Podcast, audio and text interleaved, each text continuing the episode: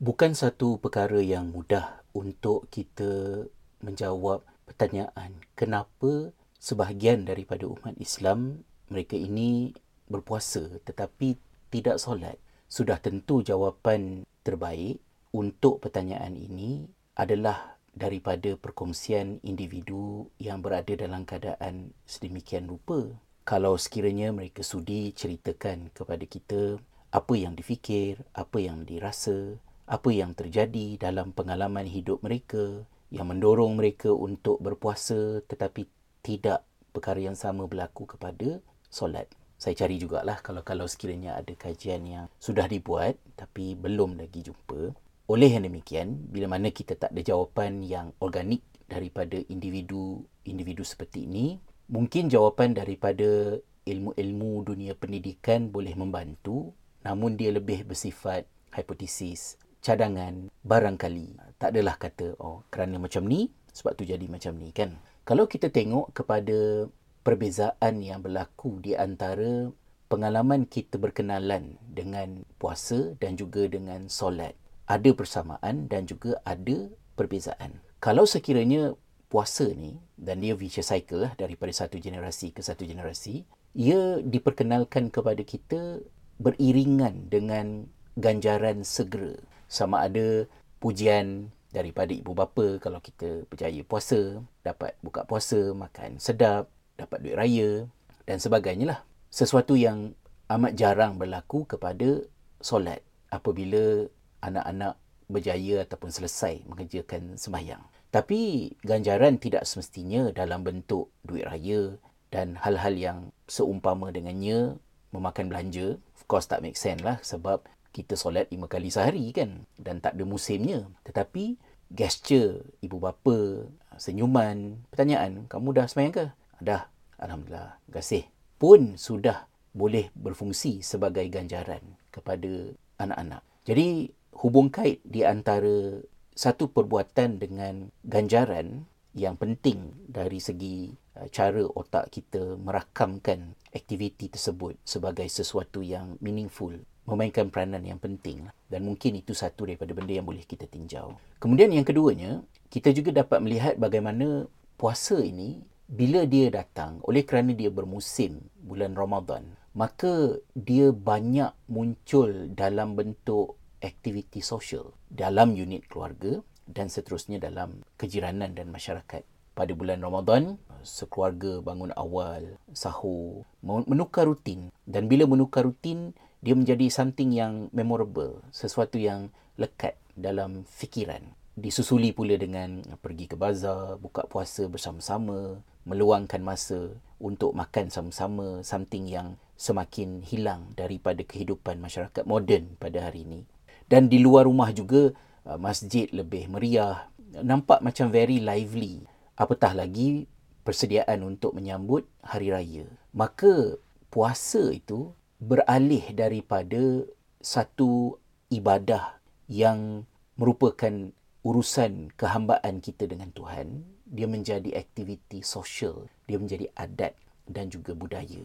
Berbeza dengan solat, aktiviti yang sama ada semayang masing-masing, even kalau berjemaah dekat masjid sekalipun, dia tak ada hype, dia tak ada kemeriahan bersama-sama dengannya, jaranglah benda-benda tu ada sama. Dan itu tidak menjadikan solat itu sebagai satu aktiviti yang berbentuk budaya adat. Dia lebih kepada dorongan yang benar-benar dalam diri seseorang. Kenapa kamu nak semayang? Kita nak semayang kerana ada sesuatu terjadi dalam diri kita yang menyebabkan kita teringat kepada Allah dan kita rasa kita kena semayang.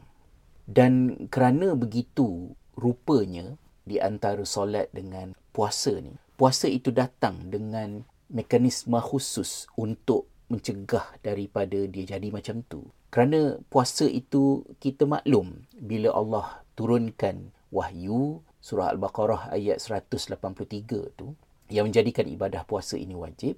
Allah memanggil kita dengan panggilan wahai orang-orang yang beriman. Puasa itu harus merupakan manifestasi daripada iman dan bukannya soal adat. Dan mungkin puasa menjadi adat bagi setengah masyarakat sehingga begitu unik bila Allah perintahkan ibadah puasa bulan Ramadan itu Allah highlight dalam ayat berkenaan kama kutiba alal ladzina min qablikum sebagaimana ia telah diwajibkan ke atas umat sebelum kamu.